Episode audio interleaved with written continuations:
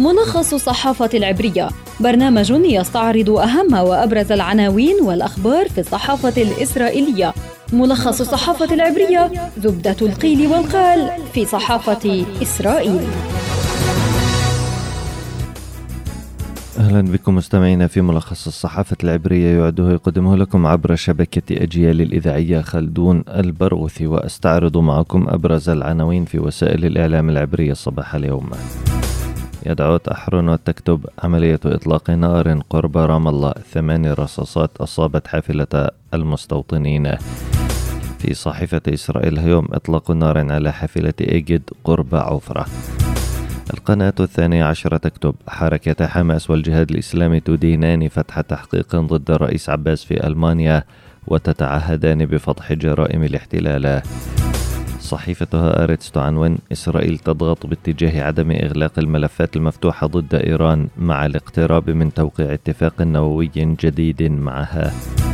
في صحيفة معاريف: الولايات المتحدة تبلغ إسرائيل أنها لن تقدم تنازلات جديدة لإيران والاتفاق النووي ليس قريبا.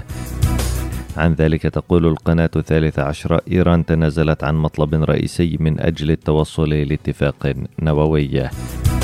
وفي موقع والله: تصدعات في القائمة المشتركة، سامي أبو شحادة يقول إنهم يعملون بجدية على بناء شراكة سياسية جديدة. هيئة البث الإسرائيلية تكتب: مقاتلو حزب الله يستفزون الجنود الإسرائيليين قرب الحدود اللبنانية. ركزت الصحافة العبرية صباح اليوم على عملية إطلاق النار التي استهدفت حافلة للمستوطنين شرق رام الله، وذكرت صحيفة يديعوت أحرونوت أن ثماني رصاصات أصابت الحافلة التي كانت مليئة بالمستوطنين، لكن الرصاص لم يخترق هيكل وزجاج النوافذ المصفحة. وذكرت يديعوت أحرونوت أن ثلاث عمليات استهدفت الحافلات الإسرائيلية وقعت خلال هذا الشهر. وأشارت يديعوت أحرونوت أيضا إلى اعتقال ثلاث سيدات من نابلس على حاجز قرب قلقيلية وبحوزتهن سلاح من طراز كارلو. وحسب المصادر الإسرائيلية فقد كانت بحوزة المعتقلات رسالة عن نيتهن تنفيذ عملية، مع الإشارة إلى أن اثنتين منهن أسيرتان محررتان.